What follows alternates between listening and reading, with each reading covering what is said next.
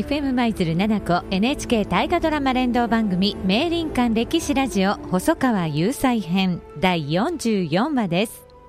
この番組は田辺家中の会キリングループの提供でお送りします。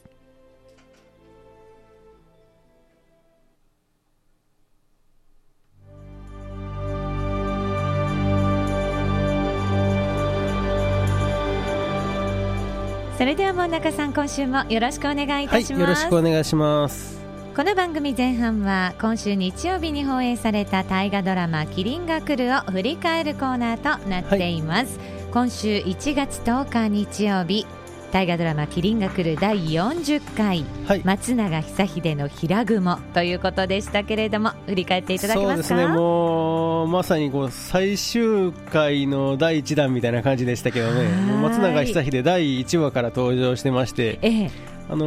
も話だと思うんですけど、最近のフィクション作品とかでは最後平雲の茶釜に火薬を詰め込んで、はい、茶釜もろとも大爆発して死ぬっていうそういう描かれ方をすることが最近は多いんで、もう どんな大爆発を起こすんだろうと。そうですね、楽しみでしたけれども、でもう登場した時の松永久秀の衣装も、はい、花火が爆発している柄の着物を着てたぐらいなんではい、もうなんですけど、またちょっと変化球で、はい、爆死ではなかったですね。爆死はしなかったけども、政治的な意味で爆発させるみたいな感じではいねえ、ちょっとでもぐっと胸になんか迫るものがありました。別れのシーンなんていうんですかね、光秀とのね。そうですね、もう愛情に近いものがありましたね。はい、また平雲に込めた思いですよ、はい、どのように見られましたか。いや、もうでもあれですね、もう自ら死と引き換えに、はい、信長と光秀の間をちょっと引き裂くみたいな感じでしたけどね。そうですね、はい、なんかこう意味が含まれてましたよ ね。あとは面白かったのは、はい、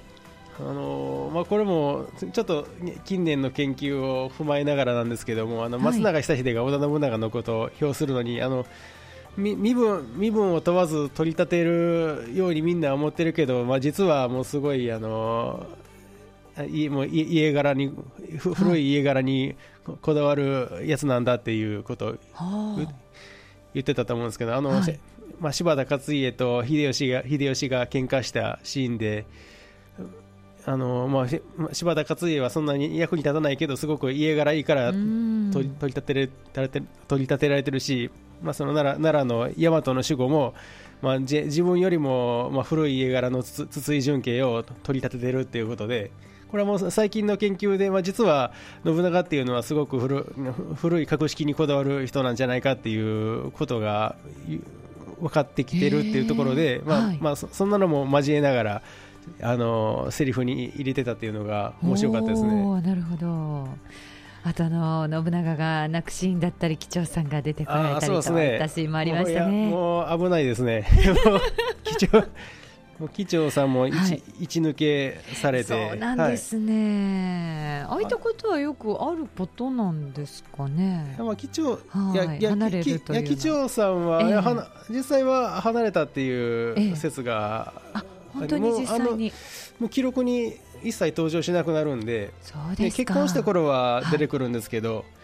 昔の時代劇とかだったら本能寺で信長と一緒に戦って一緒に亡くなったりするんですけど、それは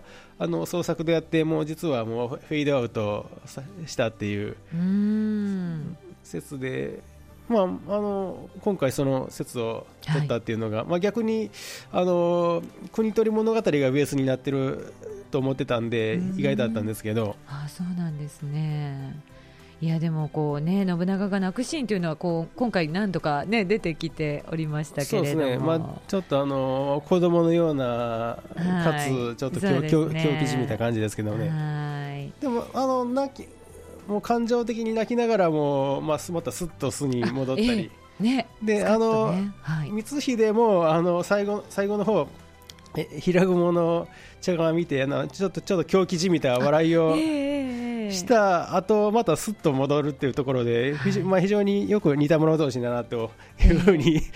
思ったんですけども、なんか何を考えているのかちょっとねわからないところが面白いです。結構、ね、似てるんですよ。そうなんですね、光秀と信長っていうと劇中では、でもまあ今回ね松永がこう仕掛けた罠がこう光秀を本能寺へと向かわせていくといったような、まあ、そんなきっかけになる回でしたよね。そうですね、ちょっと秀吉も暗躍してますしね、はい、そうですね、ちょっと竜の柄の入った着物なんか着て、はい、もう麒麟に対して竜なのかなって思ってたんですけども、なるほど、そういう見方も面白いですね、はい、はい、皆さんもね楽しまれたでしょうか。さあそれでは続いてはですね、細川藤孝トリビアのコーナーです、はい、トリビア今回の放送に合わせて、はい、長岡与一郎の初陣についてちょっとお話をしたいなと思います、ね、長岡与一郎、はい、長岡与一郎、ピンとこないかもしれませんけれども、はい、まあ、ドラマの中では細川忠興っていう名前で登場した細川藤孝の息子なんですけども、玉と、ね、はい、そうですね、結婚する、はい、その時、まあ、前もお話ししたように細川藤孝っていう人は長岡藤孝と実際には名乗っているんで、その子供で長岡与一郎っていうのが、まあ、その時呼ばれてた名前なんですけども、はい、松永久秀との戦いで大和片岡城というところを落とした、はい、まあ、大手柄を立てたということで、信長に感情という感謝の城、はい、案内状の城なんですけども、感情をもらった直筆の感情をもらったというのが今も残っているっていうことで、はい、これちょっと文化遺産オンラインとかいう、まあ、ネット上の文化財を閲覧できるサイトで実物見られたりするんですけども、はい、今も残っているということでちょっと紹介させていただきたいなと思います。で、この手紙関連でもう一つ面白いネタがあって、はい、細川じゃないんですけども、今回の大河ドラマで明智光秀と松永久秀が非常に仲が良いという設定になってて、まあ、これはちょっと創作なんじゃないかというような意見もあるんですけども、実は明智光秀が松永久秀に宛てた手紙っていうのが一つなんか見つかってるみたいで、その手紙によると結構実際に会って仲良く話をする間柄だったっていうことがちょっと分かるみたいで、はい、まあ、そんなこともあるんで、まあ、あながちそのドラマの中の話が全く嘘ではないということが、まあ、結構今残ってる手紙とかから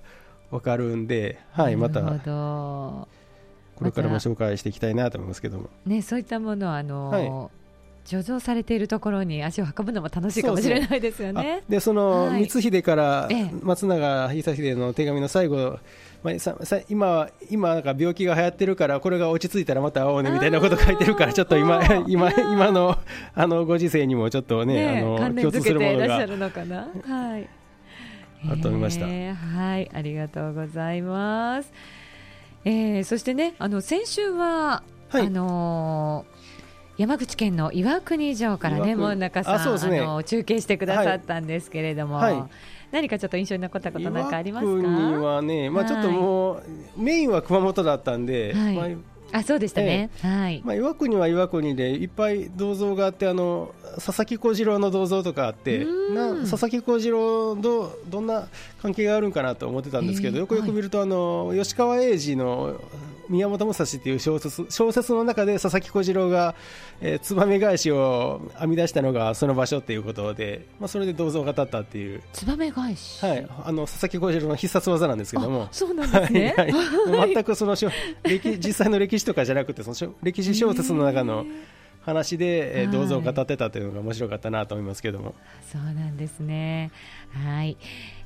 それではですね、来週1月17日日曜日、大河ドラマ麒麟が来る第41回月に昇るものということなんですけれども、はい、こちらの見どころはいかがでしょう？見どころ、そうですね、ちょっとその、はい、光秀と天皇の会話っていうのはもう来週ならないとわからないんですけども、はい、まあ、メインはその丹波攻めですね、丹波攻めがメインになるんで、はい、でなかなか大苦戦をするわけなんですけど、光秀が。あ、そうなんですね。ただその丹波の国衆というのはみんな足利幕府から領地をもらってるんで、足利幕府のために戦ってる人たちなんで、その光秀は戦ってるのはただの丹波の国衆ではなくて、足利幕府と足利義昭と戦ってるんだということにちょっと気づくみたいな、そういう、描写があって、足利義昭もちょっと登場してましたんで、またね、追放されただけでは終わっていなかった足利義昭っていうのが見られるっていうのがまた楽しみだなと思いますけども、これ実際ね、もなかさんおっしゃってた丹波攻めって結構何年もかかってるんですよね。そうですね、実際は、はい、もうね、一つの勢力に固まってたわけじゃなくて、はい、いくつかの勢力がもうそれぞれ強かったっていう状態なんで、それを、ね、制圧したっていうことはすごいことだったと思うんですよ。ね、でまあ、それで、まあ、ちょっと光秀の力が、まあ、大きくなったのかなという。なるほど、はい、まあ、丹後も、丹後を攻めた細川藤孝の方もそうだと思うんですけども、どういった描かれ方をするのかちょっと楽しみですよね。あと玉がお嫁に行くようなシーンもちょっと、ね、出ておりましたよね、はい、もうね、はい、もう我々に馴染みの深い、そうですね、はい、忠興とガラシャの結婚ということで、そうですね。そしてまた本能寺へ秒読みというような感じになってまいりました。そうですね、もうあっという間だと思います。はい、またぜひ楽しみに、来週もねご覧いただきたいと思います。さあ、門中さん、今日も大変興味深いお話、はい、ありがとうございました。明倫館歴史ラジオ細川雄斎編第44話はここまでとなります。この番組は FM 舞鶴パーソナリティの岸舞子と舞鶴歴史ナビゲーター田辺家中の会の門中雄一郎でした。この番組は田辺家中の会、キリングループの提供でお送りいたしました。